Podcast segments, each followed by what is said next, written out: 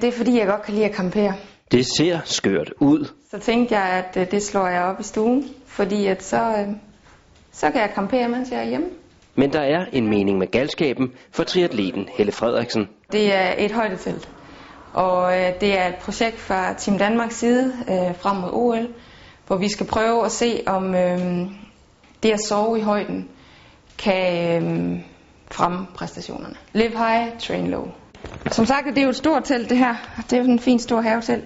Højdeteltet har OL-håbet haft stående i sin stue i små to måneder. Når teltet er sat til, føles det som om, man befinder sig i omkring 3.000 meters højde. Så fører man protokol herover, hvordan øh, man, øh, hvor højt man ligger, og puls og iltmætning, og hvor mange timer man har været der. Og det bliver brugt flittigt. Undersøgelser viser, at der skal bruges mellem 12 til 14 timer af døgnet inde i teltet.